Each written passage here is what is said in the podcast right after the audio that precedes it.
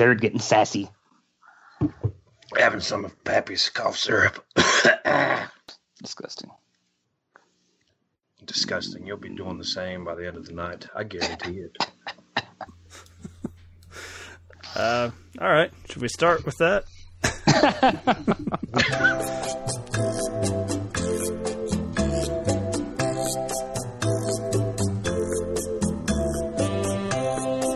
The scotch on the rocks, please. Any scotch will do, as long as it's not a blend, of course. Uh, single malt, Glenlivet, Glenfiddich, perhaps, maybe a Glengow, any Glen.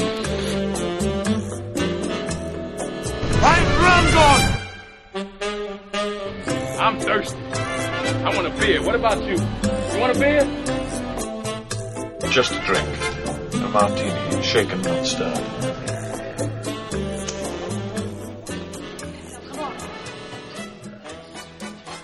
Reckon they're only found on one island, you know.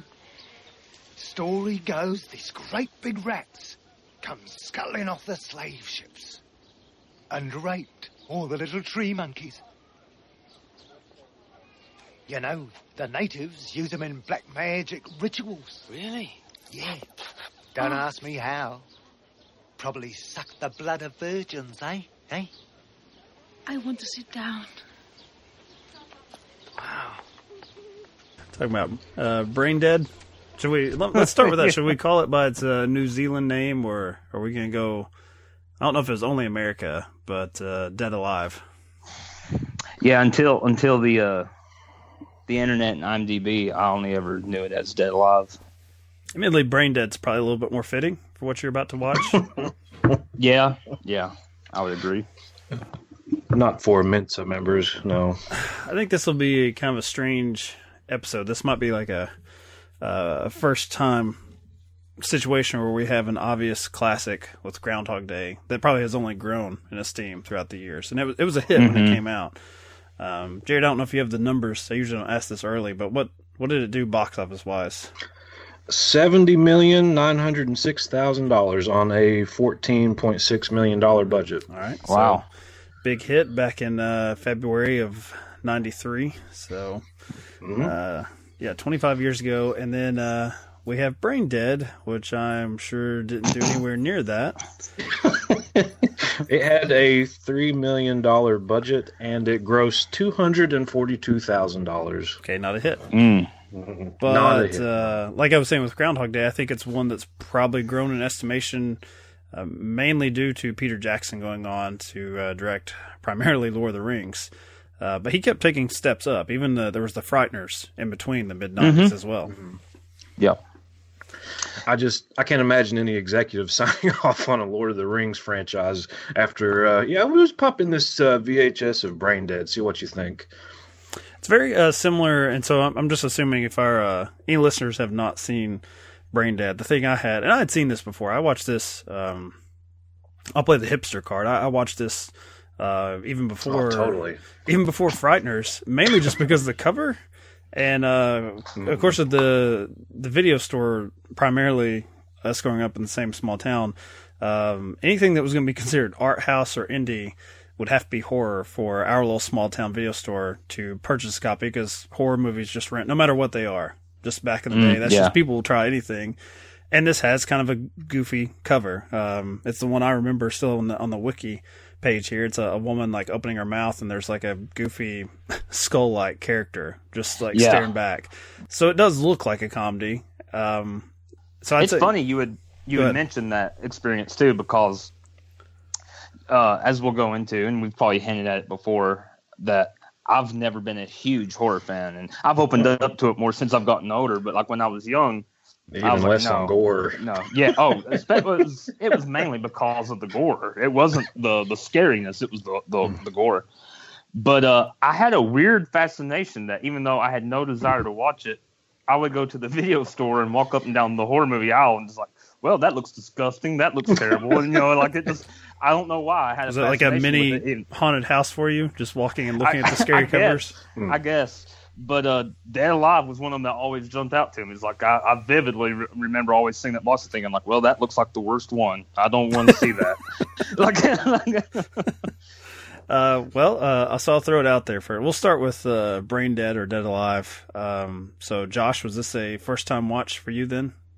It was. I held on to that childhood like that. Mm, I don't think I need that in my life. Uh, for, and then I told you time. otherwise. I was like, "Yeah, you're going to need this with a, a double feature with Groundhog Day." Naturally, yeah, yeah. I, I never knew that I would need it for a non-professional hobby that I didn't get paid for. yeah, this is I a uh, money losing venture, is what podcasting is. it's all in the red. Uh, what, what about you, Jared? You're more of a, and you're on the records being more of a, a horror guy. So uh, Hmm. this seems like you know just your Sunday afternoon fare. This is just something you would have on in the Oh, yeah. background. We just put this on at Christmas. Yeah, sure. um, I, like like you all said, I always vividly remember that uh, box art.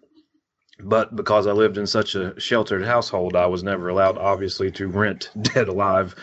It was usually some, uh, you know, I watched Disney films up until I was like ten or eleven years old because mom absolutely refused to let us watch much of anything. What about the Um, Frighteners? Because that's that's almost feels like uh, Jackson taking it like a PG thirteen step into doing his style. Because I know me and Josh Mm-hmm. watched that as kids, and we were pretty excited about it too. certainly uh certainly softer than dead alive but uh uh i didn't get to watch that until much later either because ghosts and ghouls were not allowed in the household so Oh, and that's uh, that's how you raise the nasty Hellcat with that repression there. nasty hellcat goes wild Oh my god.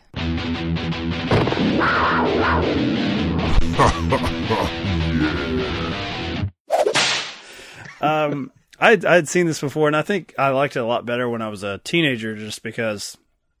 Um, I would I would liken Jackson's career and probably this movie, uh, to being like early Sam Raimi. So if Sam Raimi got to do Spider Man, uh, Lord of the Rings is basically Jackson's Spider Man, although it's probably a little bit closer to his styles because he still has monsters and violence and carnage. Um, Yeah. but this year, I mean, I I, I think maybe there could be some kids who were disappointed if they picked the, this up expecting like Texas Chainsaw Massacre type gore. Instead, they get like Three Stooges or Charlie Chaplin sort of set pieces, and you still get a chainsaw, and you get a lot of gore and a lot of blood. Uh, but it is decidedly played for laughs. Like uh, the gorier it gets, it's probably the sillier it's getting as well. Because for people who have not seen it, I mean, the basic premise is that uh, this rat demon creature. I don't know. I believe the origin, and I had forgotten this, although I don't know why this wasn't uh, carved into my brain like uh, something like Chuck and Buck. But that the origin of this, this, and I'm going to play a clip from Chuck and Buck right here, just to terrify our listeners. So what should we do?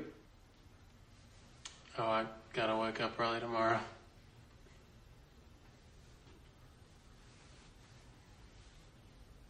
I think we should play a game. What do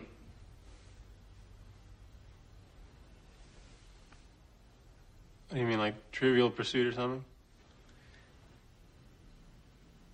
Yeah. Or, like, you know, What? like some other kind of game. Like what?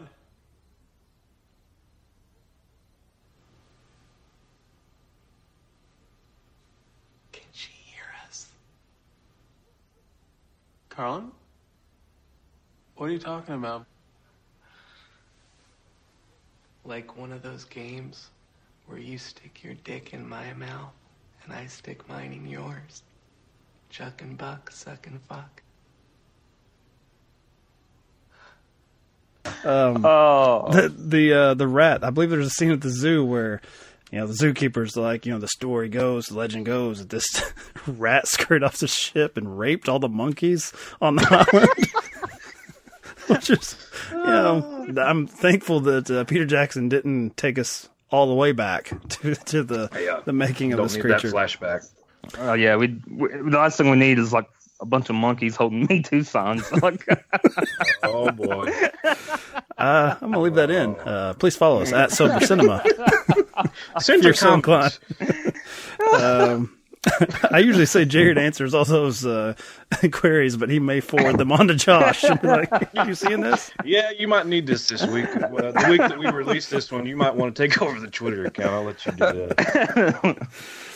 So I don't know where I fall in this one because I think as a teenager I just sort of it, it sort of admired it in that way that I did the Evil Dead series, where I'm like, hey, it's cool to see something uh, almost deflate the uh, the allure of the like the horror genre to be like the nastiest thing you've ever seen, and then you know take the wind out of its sails a little bit and make it, I guess, more palatable. I mean, what you're seeing is not palatable, but uh, as someone like Josh who probably didn't like horror movies that much, I would lean towards these the goofier ones.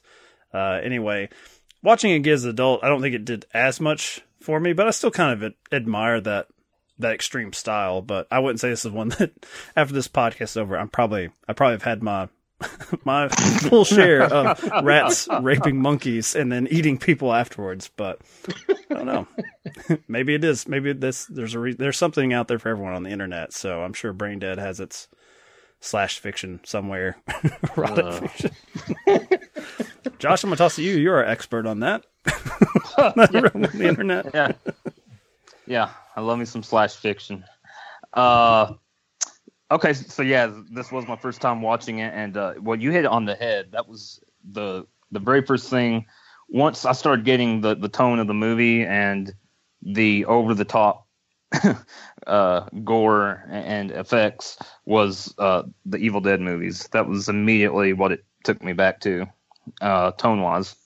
Which uh, uh, you- you're right for the most part. Um, being somebody who, uh, I mean, we joke. I, I've my stomach has toughened up quite a bit since I was young. I, I watch a lot of a lot of different movies now that you know has unpleasantries in it. So uh, You've also it's started drinking, to me. so I don't, I don't know if there's That- a correlation between the two. That helps. Yeah, yeah. a little liquid courage. But uh, so for the most part, that is that is the uh, that is the case here. That it's just you know it's silly. It takes like you said, it, it deflates it. It takes the the sting out of it. With exception, there was one scene that uh, has had me gagging days later. Uh, That and, hot, uh, huh? Oh yeah, oh yeah. I, I would say I probably am not in the minority on this, but the custard scene, dear Lord. I think you even texted Uh, us about that, and I was like, "Thank you Oh, for was- that that image." I had already. It was the moment. It was the moment I saw it. I think I texted like, "Dear Lord, the custard." Uh, Which, out of context, I should throw that up on the Twitter account because just just as a screenshot of Josh, dear Lord, the custard. Like, all right, gonna share this with the world. yeah, I mean, I, as I watched it, it was bad enough, but I kind of like, there's so much going on. It's like, okay, moving on. But that was the one scene like, two days later, I was like sitting in a chair, and all of a sudden I think about it, and I start dry heaving, like, ugh, ugh, like fighting, like, you know, throwing up just from the thought of it. So that that part was pretty terrible. But uh, you know, otherwise, I won't take a uh, a huge custard dump on this movie. It's uh, You're just it's really not- giving us a lot of hashtags to work with this week. Custard dump. I, I, I have to say that's the first I've ever heard those words put together. I uh, there, there's a there's an audience for this movie. I think I, I, I'm so I- I thankful. Those are Jared. You don't hear those words often. Like time for another custard dump. As many stomach problems as I have, I've never described it as custard dump.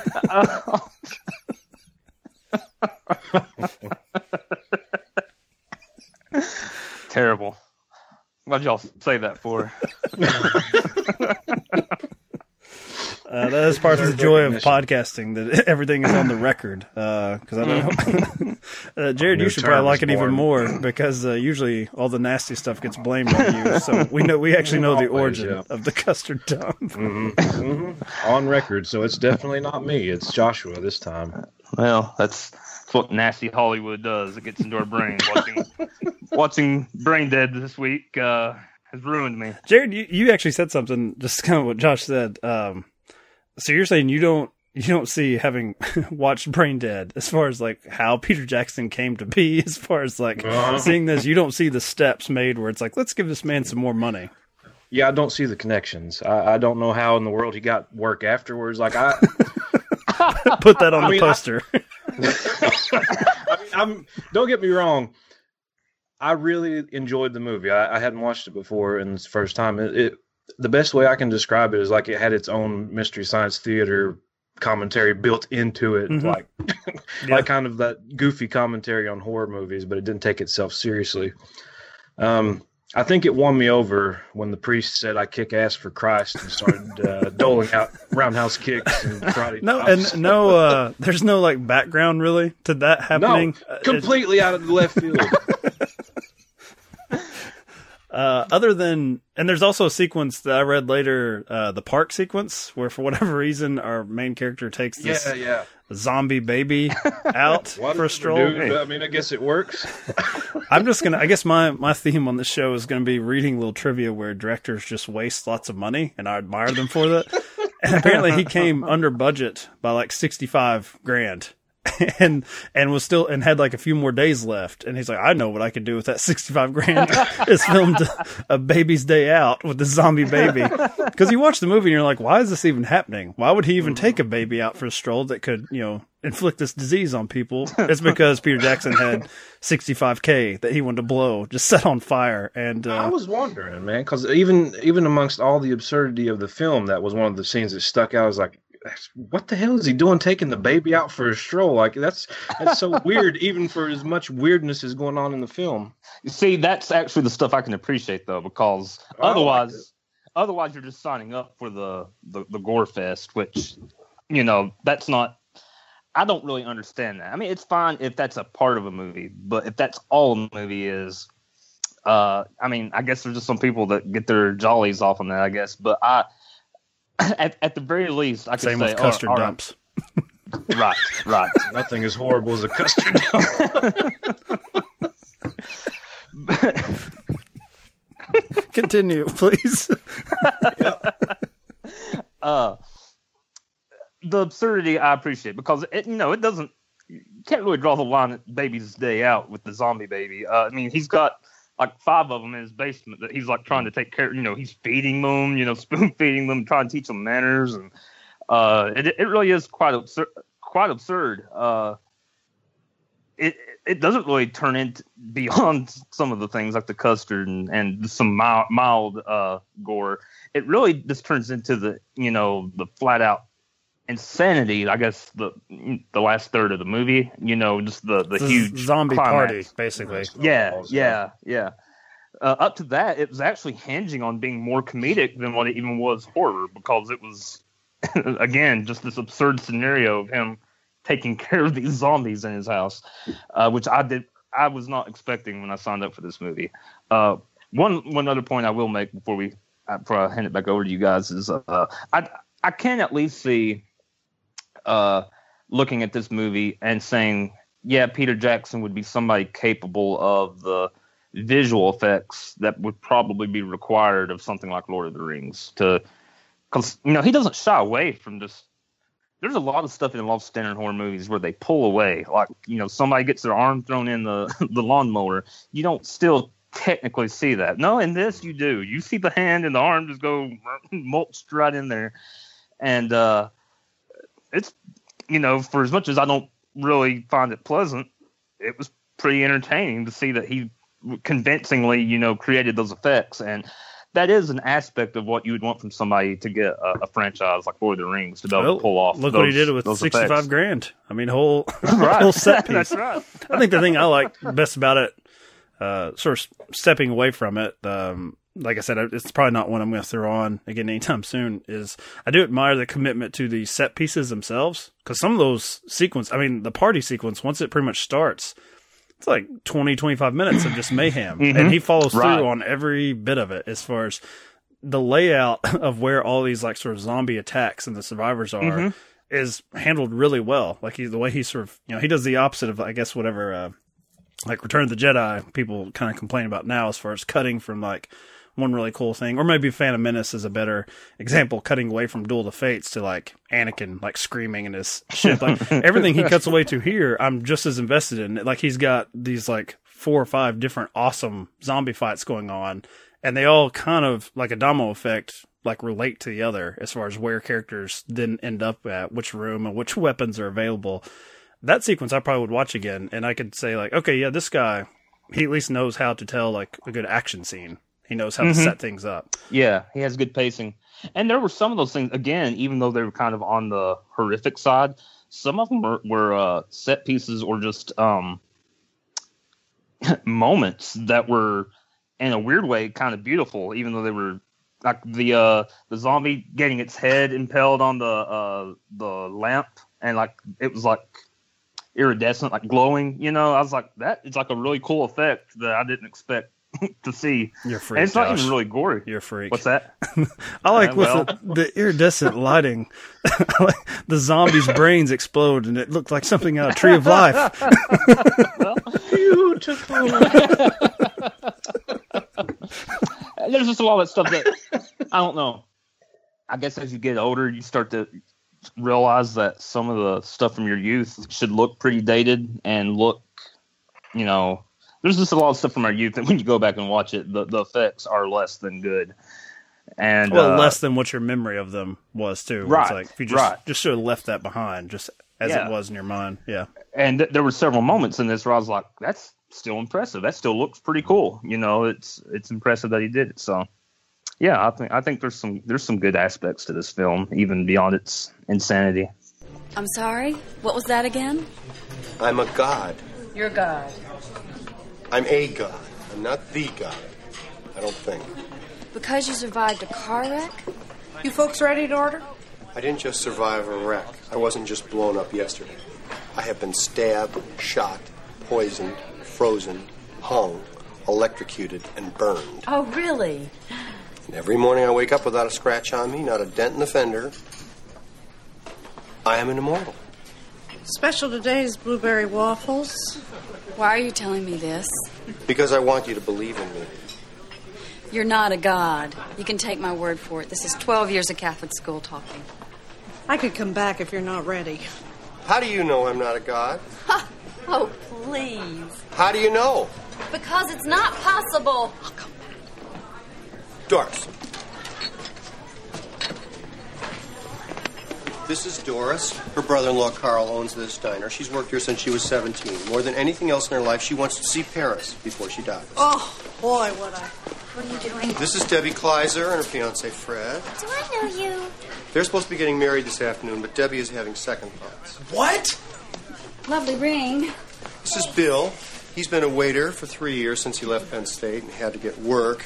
He likes the town, he paints toy soldiers, and he's gay. I am. This is Gus. He hates his life here. He wishes he stayed in the Navy.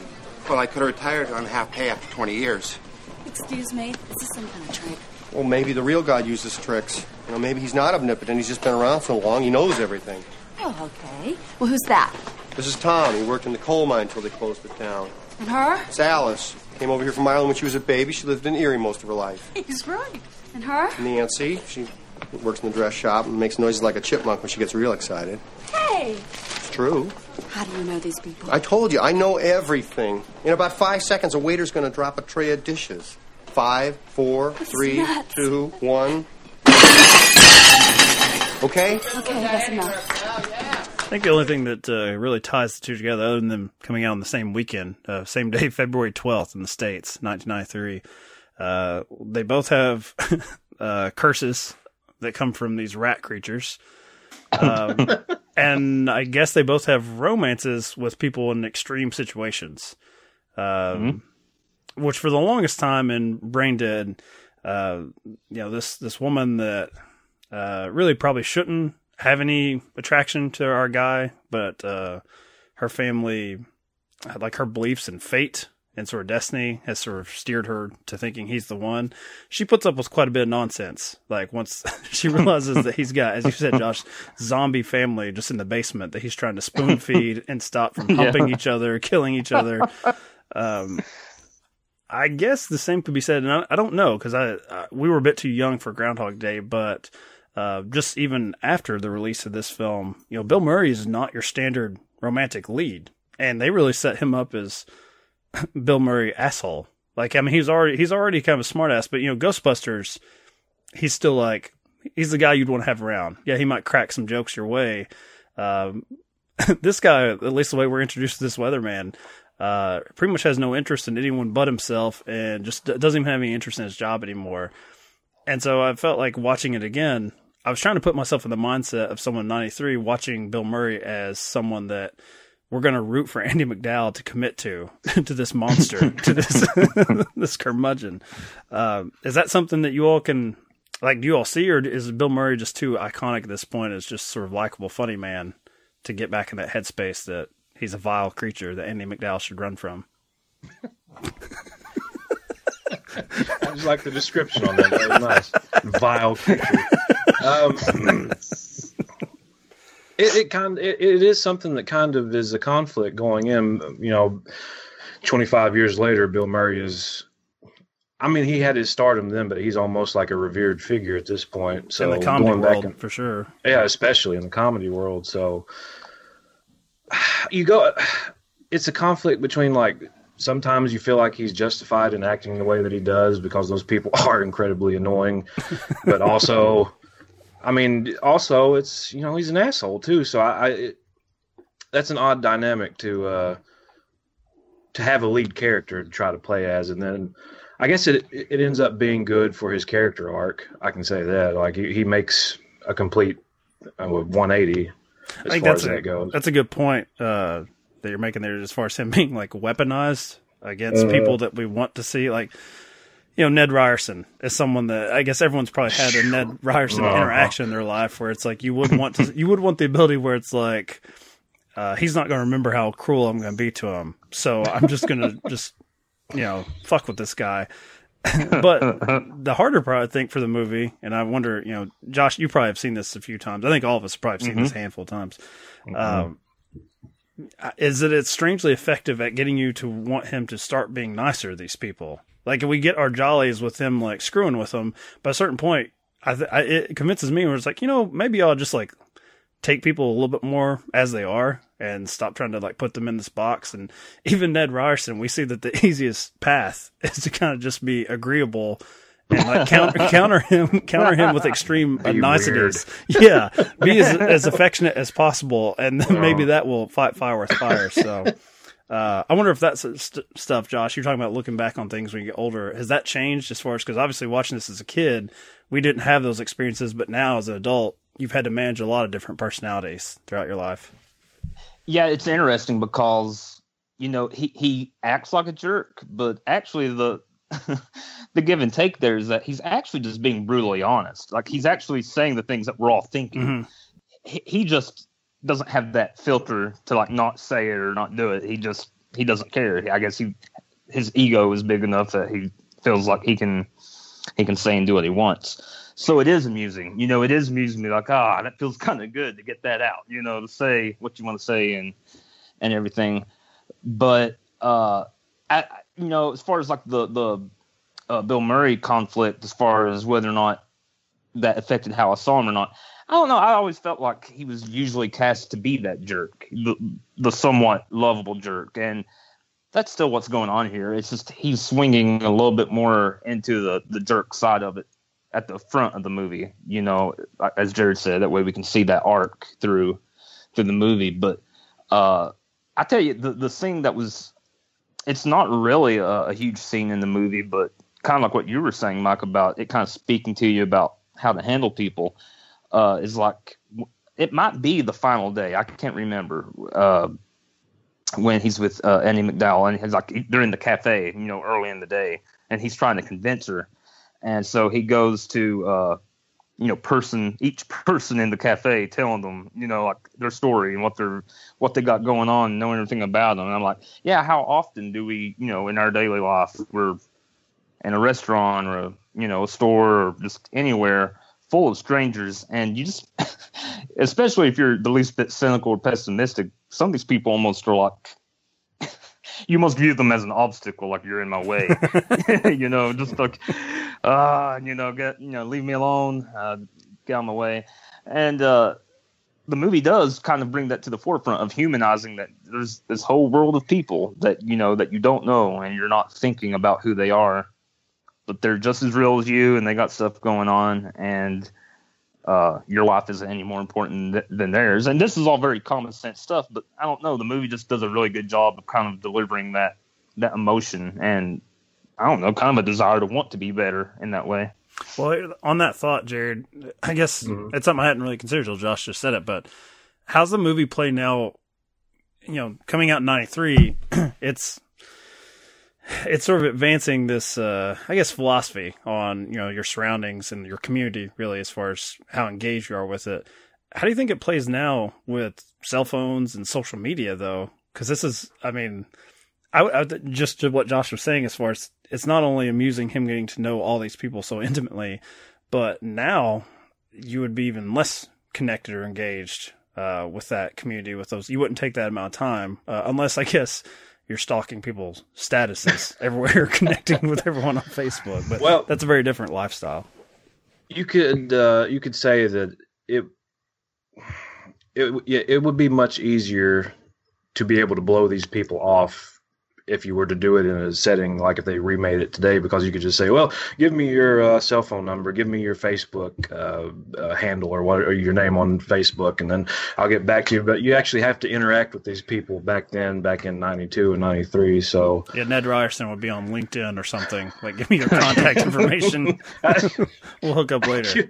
yeah give me your icq ned ryerson Ned Um, Ryerson is the one that is blowing up your email still, like offers. Ned, please, with the bejeweled requests and Soda Crush. Um, I just wonder if it would be more off-putting to people now if uh, even these these people who are supposed to be sort of small town and you know about their community, if if in that sequence Josh referenced, if people would be like, "How do you know all that? And why do you know all that?" it certainly has a more nefarious tone about it. Instead of being like, he does know a lot Yeah. about me, it's more like, uh, you've been stalking me. You know too much about what I've been saying on uh, Snapchat or Twitter or whatever. It's like, I don't know you. You don't follow me. It would also be a bleaker um, history of what he's been up to. Like if because I, I read somewhere I can't remember that somebody kind of did like a mathematical of like the likelihood of like how long he's been in this loop, and it was like hundreds of years or Based something on like the that. uh, the talents he acquires, right? Right, right, yeah, and um, it would be much bleaker to think that the reason he knows all this stuff is just because he's logging in Facebook and like just studying. Versus like you know in this movie he's at least like you you can envision like okay uh, well for so many days he decided to sit down and talk to this person and get to know mm-hmm. them and and on this day you know or so many days he got to know this person and, and that's kind of interesting you know like it'd be kind of nice to have the, the amount of time to be able to just Right. take it easy and get to know all these people but yeah, if if that was if that was his experience was for hundreds of years, he was stalking Facebook. Uh, that, that would just be miserable. you don't want to see the Jesse Eisenberg version of this movie where he's just staring at No. a screen. You got Trent No. Reznor playing in the background. and- yeah, probably not as romantic. So um, This is taking an this is taking an avenue I didn't think we would Mhm. get to. I'll, I'll get us on to. I'll get us back to the romance because that, that is the other sort of tie to this. Is uh, yeah, there there has to be, as I said with the first the first film, Brain Dead. There's a uh, basically just the the zombie apocalypse. Really, is the tie that binds there. It's it's survival. You kind of like kind of at a certain point she has to throw down with her love interest because they're both under siege. Uh, here, I, mean, we see multiple times and multiple avenues that Bill Murray tries to take with Andie MacDowell. Um, and I don't know. I guess the reading of the ending is he just is acceptance. Maybe is that what finally breaks the curse to you all? I think that one of the lines near the end of the movie is he just states that he's genuinely happy, and I don't know if he did that at any part of the movie before that. And I think that was like the that that it was on the last day, but that's what I took from it, is like he finally found a way to be genuinely happy without any sort of ulterior motive. Like he was happy that day. So and knowing that it would kinda what- reset at that Mhm, point anyway. mhm. Yeah. Mhm. Yeah, and you could probably take some away from just kind of like the standard uh, working man or woman's uh, daily grind. You know, we don't live the we don't live Groundhog Day over and over and over, but uh, some people, It can feel like a lot that. of people, yeah, yeah, they very much just feel like they're in that loop, and um, you kind of got to break that curse by just trying to be happy with the good things in your life and trying to enjoy some of the smaller things and and not uh Like not get too lost in the. Michael Shannon uh, WrestleMania tickets. That's the way you break the curse. Wait, that was That's that Michael, was Shannon. I think that's his first not- screen role. I, did think not- so. Yeah. I did not recognize that. That's awesome. Uh, yeah, he was once a little less crazy looking uh, when he was just a young man looking forward to going to WrestleMania with his uh, his new bride to be. Uh, there's That's a funny story, and I may I may include it here. Uh, uh, I think he was on Letterman. I don't know. He was on one of the talk shows, and they were talking about you know his early start uh, in in I guess Hollywood, and he, he was talking about his big break was Groundhog Day and getting to have scenes with Bill Murray, who's uh, was a, Hmm. was a legend. And Listen, uh, I was uh, we were talking about you. You uh, were in. Uh, you've been acting since you were a kid, and you were in uh, one of the great Bill Murray films, Groundhog Day. What was, what was that uh, experience? Well, it was a great experience for me. I mean, I, I didn't actually act very much in the movie, but because of the premise, I was there every day because I was eating an omelet in the diner, so I always had to be there eating an omelet in the background. And uh, but I got to watch Bill Murray and Chris Elliott, who were two of the funniest guys going. Sure. And, and, and at that time, you knew what Bill Murray was in the world of comedy. Oh yeah, I mean, you know, being from Chicago, or not originally from Chicago, but starting my career there, uh, you know, he's a local legend. And uh, yeah, I saw him one day. I, I really wanted to talk to him. It was between takes, and he was standing outside of the little diner, and he was listening to uh, Talking Heads on the boombox, and kind of dancing around a little bit. And I thought, wow, that's amazing. Talking Heads is my favorite band. I can't believe Bill Murray likes Talking Heads. So I kind of waddled up to him, and I said, hey, so you, you like the Talking Heads? And he looked at me like, well, I'm listening to them. I'm dancing around listening to them, so I guess the answer would be yes. And I just felt like yeah. a moron. So, like the next day, Harold Ramis came up to me, who was directing the movie. He said, "What's wrong?" And I said, "I think Bill Murray hates me because I, I asked him a really dumb question." He said, "No, no, no." So when we shoot the last scene, which is the big dance where everybody's coming up to Bill Murray and saying what a great guy he is, uh, they get to my part of the scene, and Harold holds his hand up and says, "Now, before we run this, Mike, Bill's got something to say to you." And Bill puts his hand on my shoulder and he says, "Mike, I like you. I really do. We're good. Don't worry about what happened the other day. It's okay." Yeah, this is a very uncomfortable moment where Bill Murray is like standing there, and he comes up and like grabs Shan's arm and is like, "You're okay, Mike. You're okay." That's as Bill Murray as that story Yeah. can get. Yeah. I love I love Bill Murray stories. Like what was the one where like he uh he did something like randomly to a stranger or something and tackled him or something said no one will ever believe you. Like, you know, and like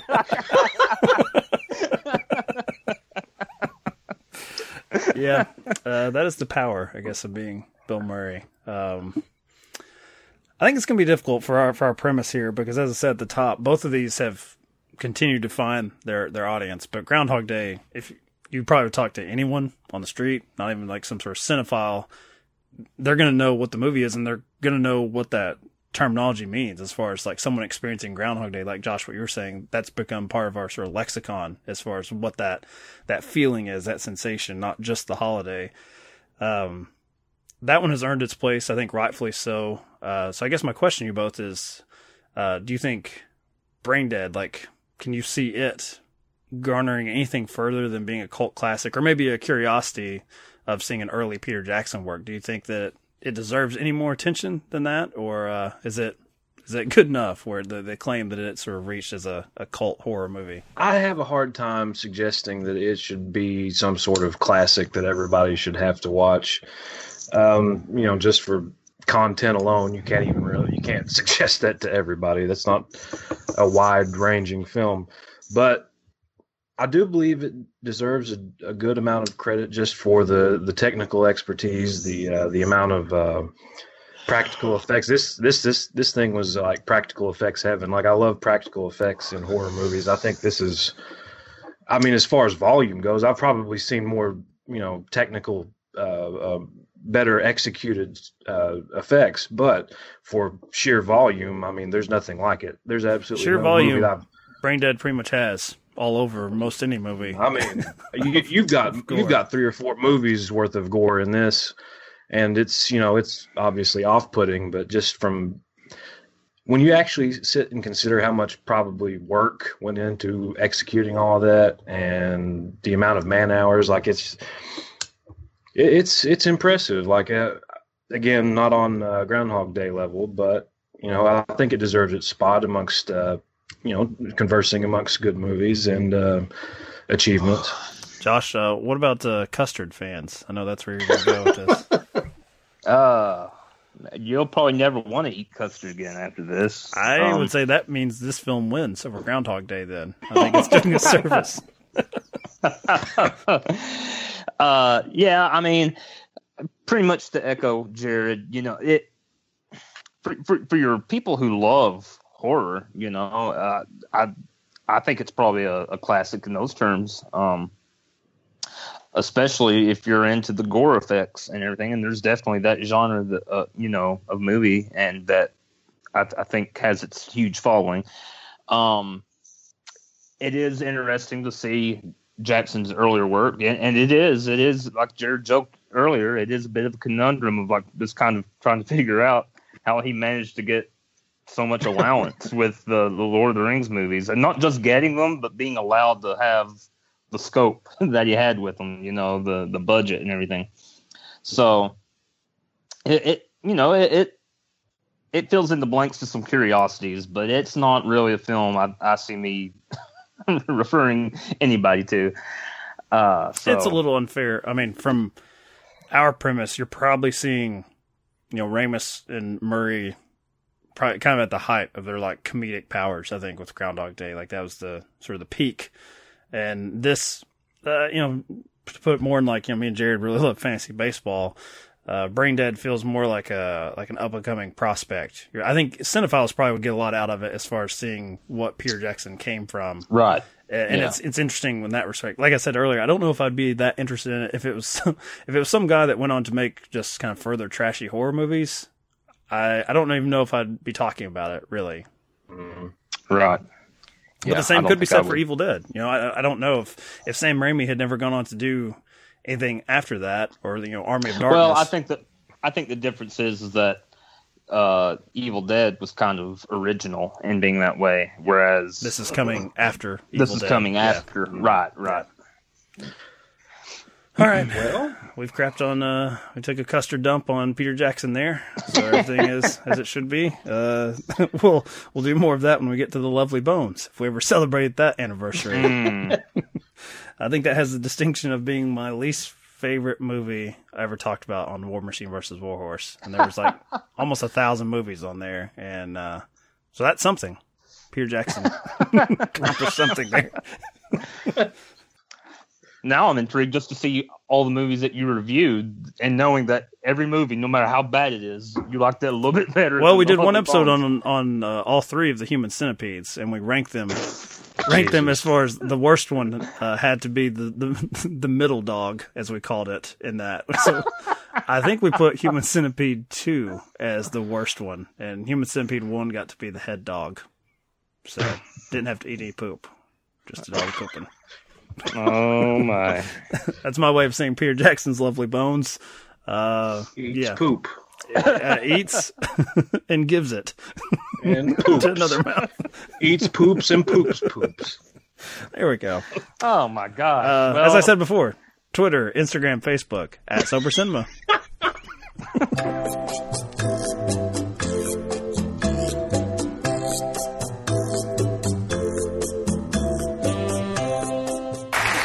And has the uh, well, I wouldn't call it a friendship, but have you have you guys crossed paths since then?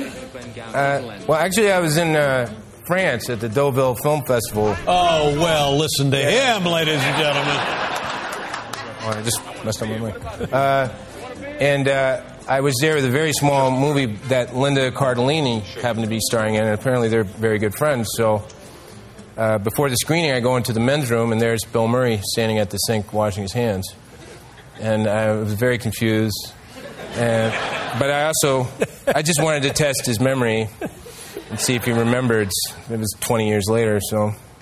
And he did. He remembered who I Remember was. the whole thing? Yeah. Yeah. So so then then anything else happened? Is there more to the story? Well, we sat and watched the film, and then uh, we wound up back at his suite later on that evening, eating all kinds of fancy cheese, as you do when you're in As you do, yeah, when you're at Yeah. the Deauville Film Festival. Yeah, exactly.